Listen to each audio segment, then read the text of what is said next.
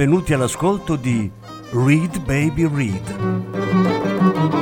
un programma di reading letterario radiofonico a cura di Franco Ventimiglia e Claudio Desser. Voce Franco Ventimiglia. Regia Claudio Desser.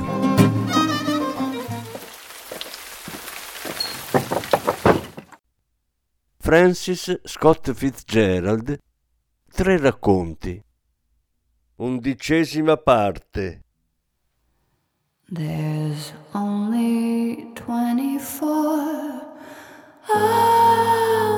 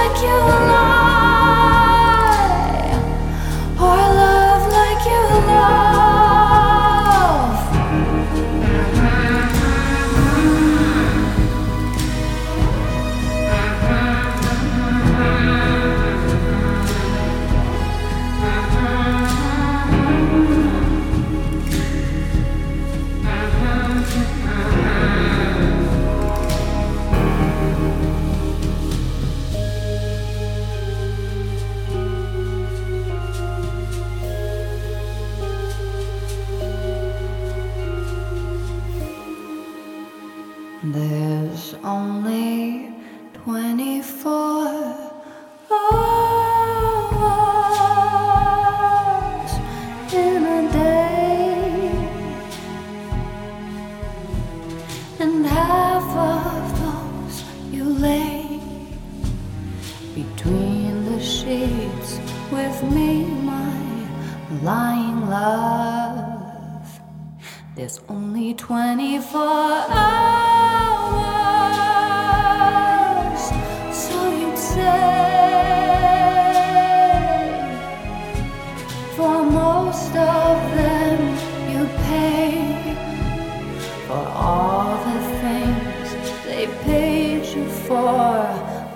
love. If you lie down with dogs,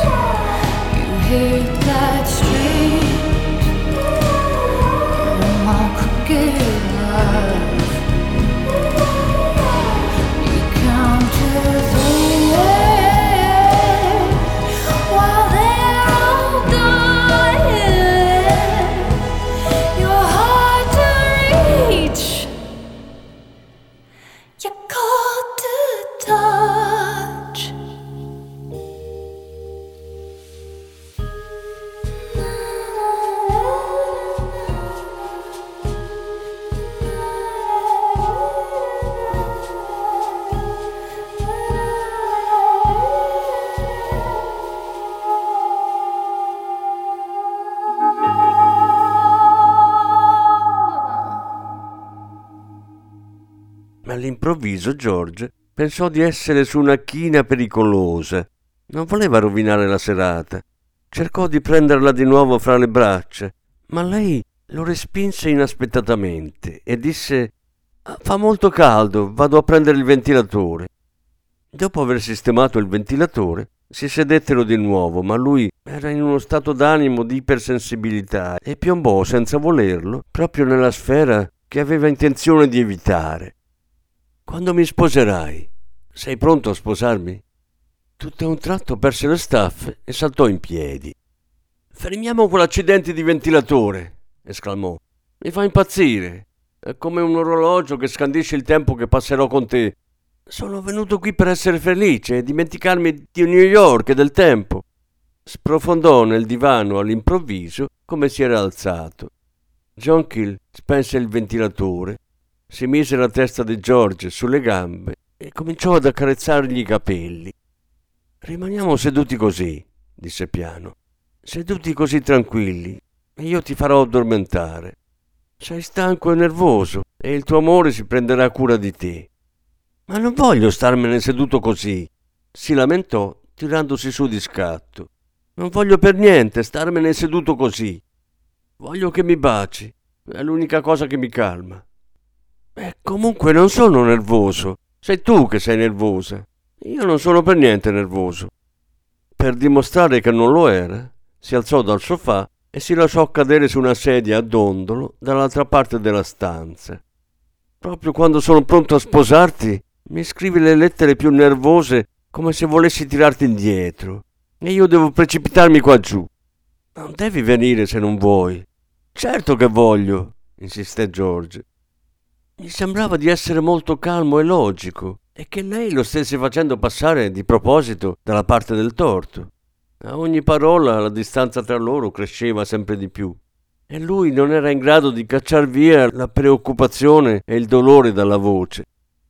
Ma un attimo dopo John Kill cominciò a piangere, addolorata, e lui tornò sul divano e la cinse con un braccio.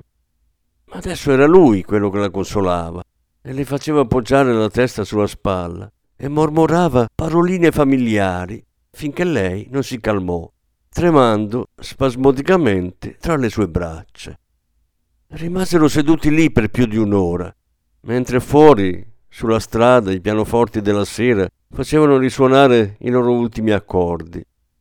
George non si muoveva, né pensava, né sperava, ninnato dal torpore che lasciava presagire la catastrofe. L'orologio avrebbe continuato il suo ticchettio, le undici passate, le dodici passate, e allora Mrs. Carey li avrebbe chiamati con garbo dalle scale. Al di là vedeva solo il domani e la disperazione.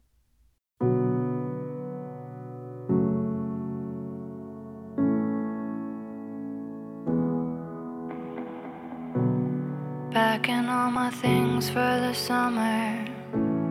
Lying on my bed, it's a bummer cause I didn't call when I got your number, but I liked you a lot. Slipping on my dress and soft filters. Everybody said you're a killer, but I couldn't stop the way I was feeling the day your record dropped. The day I saw your white Mustang. Your white Mustang. The day I saw your white Mustang.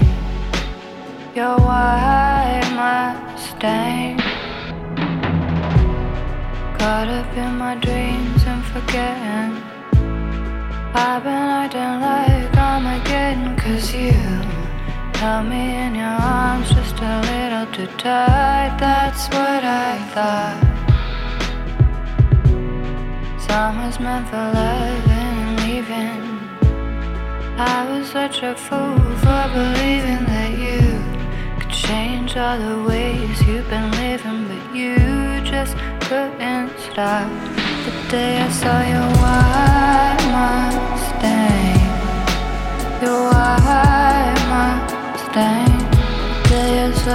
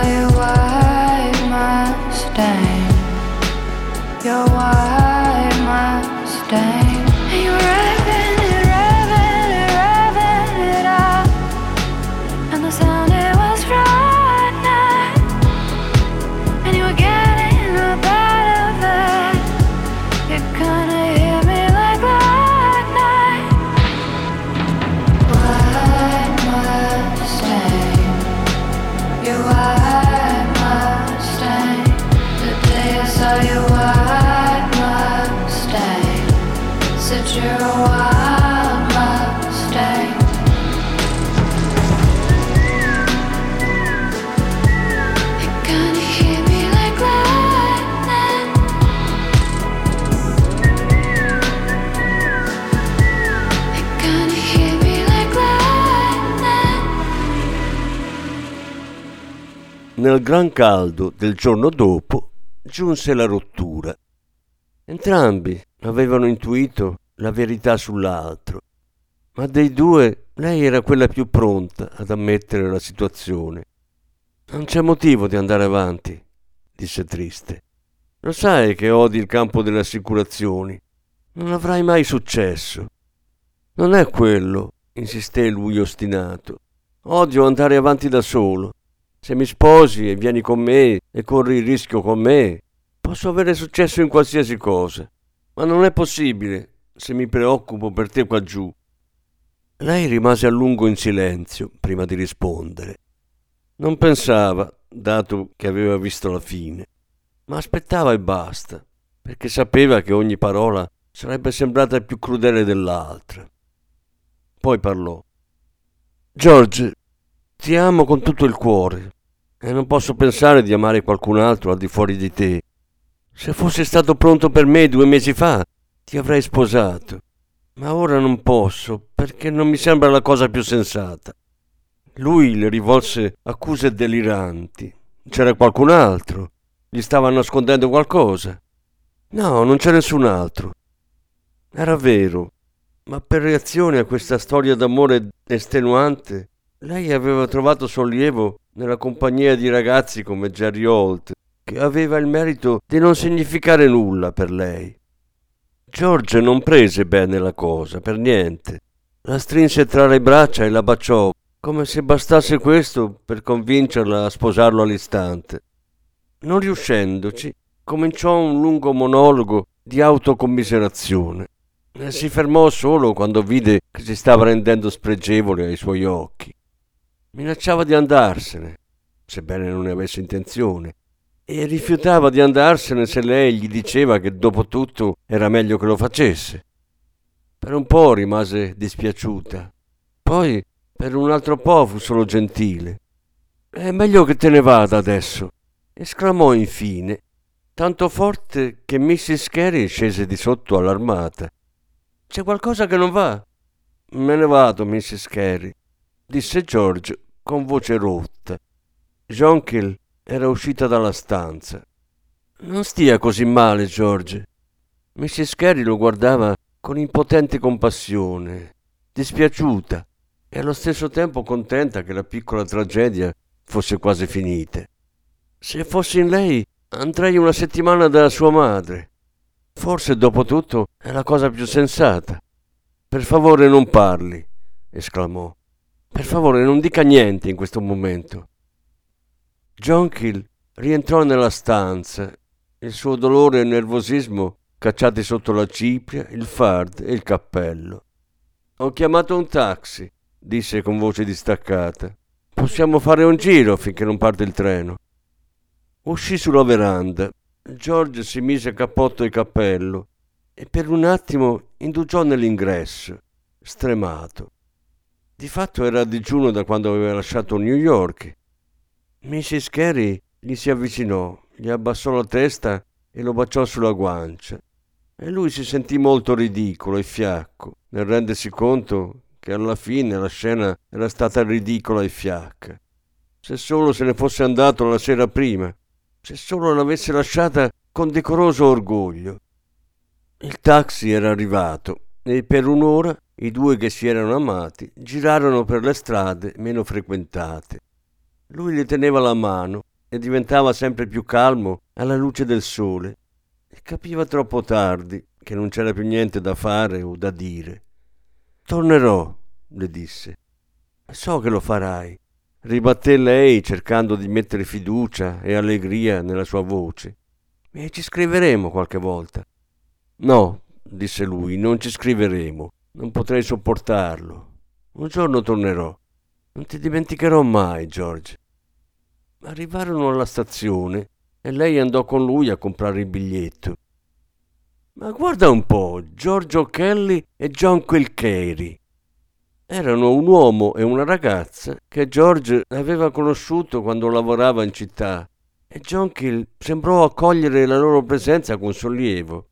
Per cinque interminabili minuti stettero lì a parlare.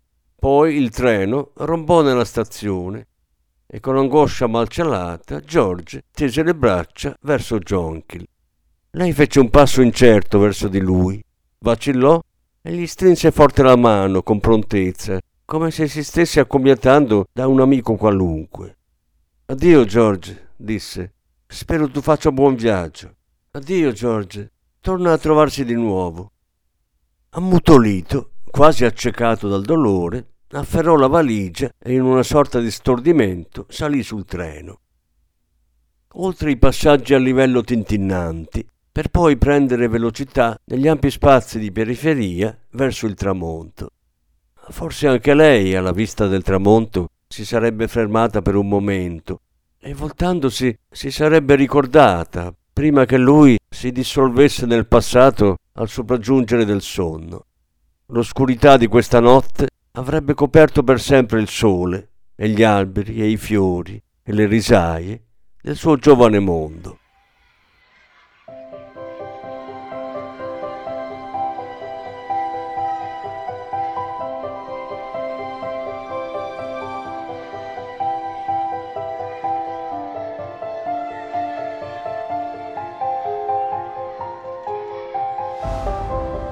God.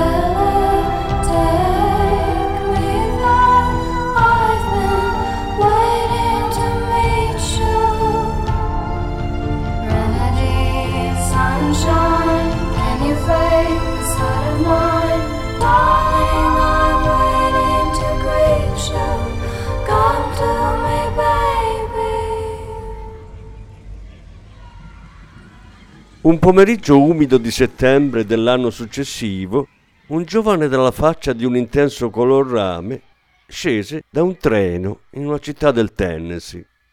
Si guardò intorno ansioso, e parve sollevato quando scoprì che non c'era nessuno ad aspettarlo alla stazione. Andò in taxi nel migliore albergo della città, dove si registrò con una certa soddisfazione sotto il nome di George O'Kelly di Cusco, Perù. In camera rimase seduto per qualche minuto davanti alla finestra, guardando la strada familiare. Poi, con la mano che tremava un poco, alzò la cornetta del telefono e compose un numero.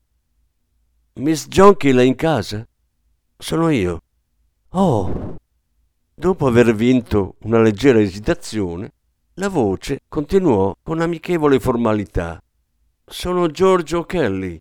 Hai ricevuto la mia lettera? Sì, ho pensato che saresti arrivato oggi. La sua voce, fredda e impassibile, lo rese inquieto, ma non quanto si era aspettato.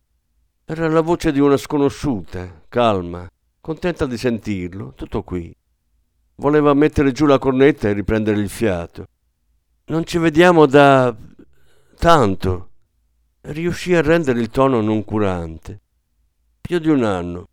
Lui sapeva quanto era passato da quel giorno. Sarebbe davvero bello parlare di nuovo con te. Sarò lì fra un'oretta. Riagganciò.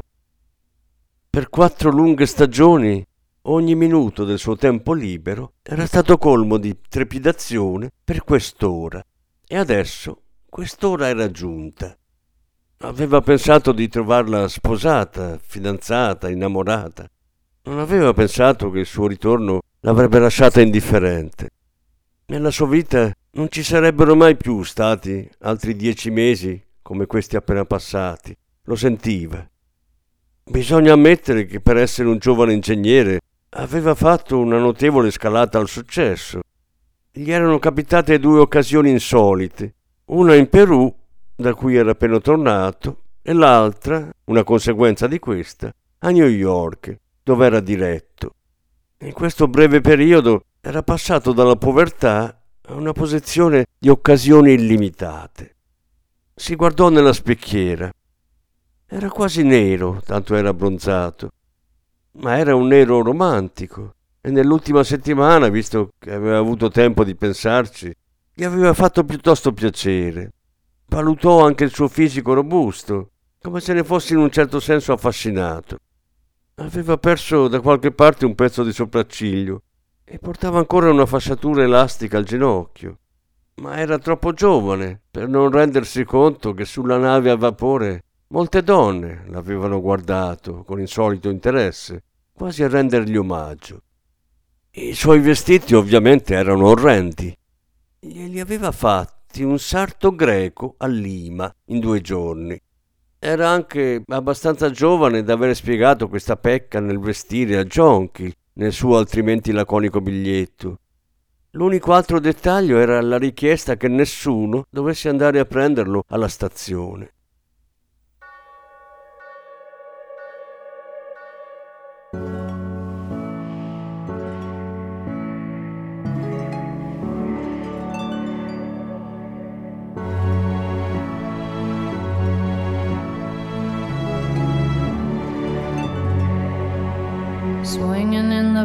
Backyard, pull up in your fast car, whistling my name.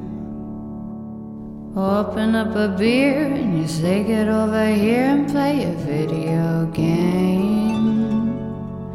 I'm in his favorite sundress, watching me get undressed, take that body downtown. I say you the bestest, leaning for a big kiss, put his favorite perfume on, play a video game.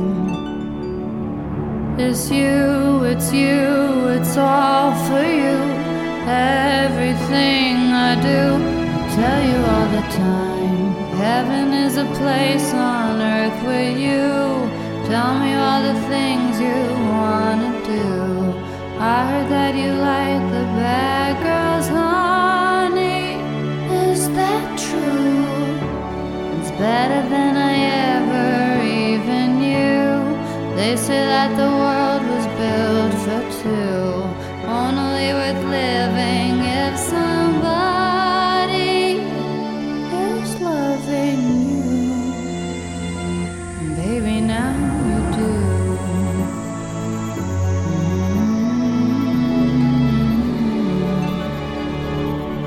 Singing in the old bars, swinging with the old stars, living for the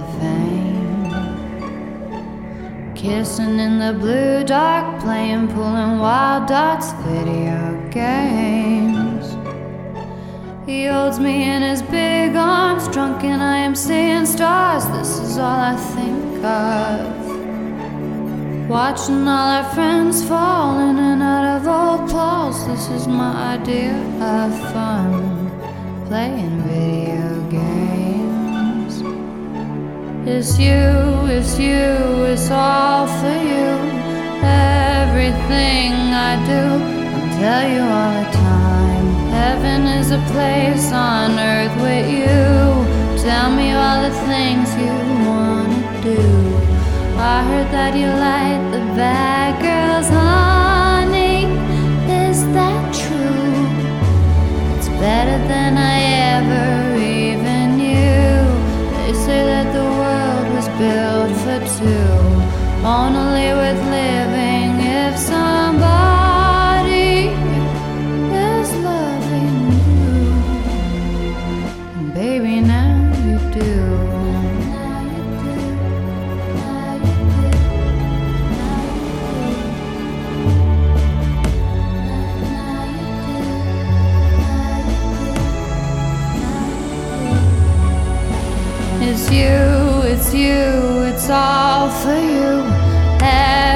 I do, I tell you all the time. Heaven is a place on earth with you. Tell me all the things you wanna do. I heard that you like the bad girls, honey. Is that true? It's better than I ever even knew. They say that the world was built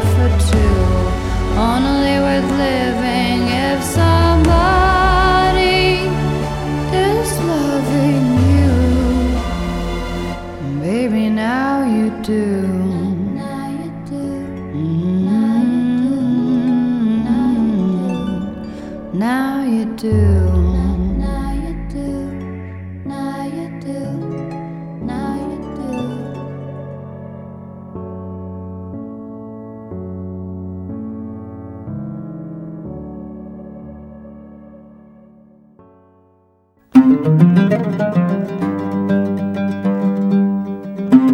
Avete ascoltato Read Baby Read, un programma di reading letterario radiofonico a cura di Franco Ventimiglia e Claudio Tesser.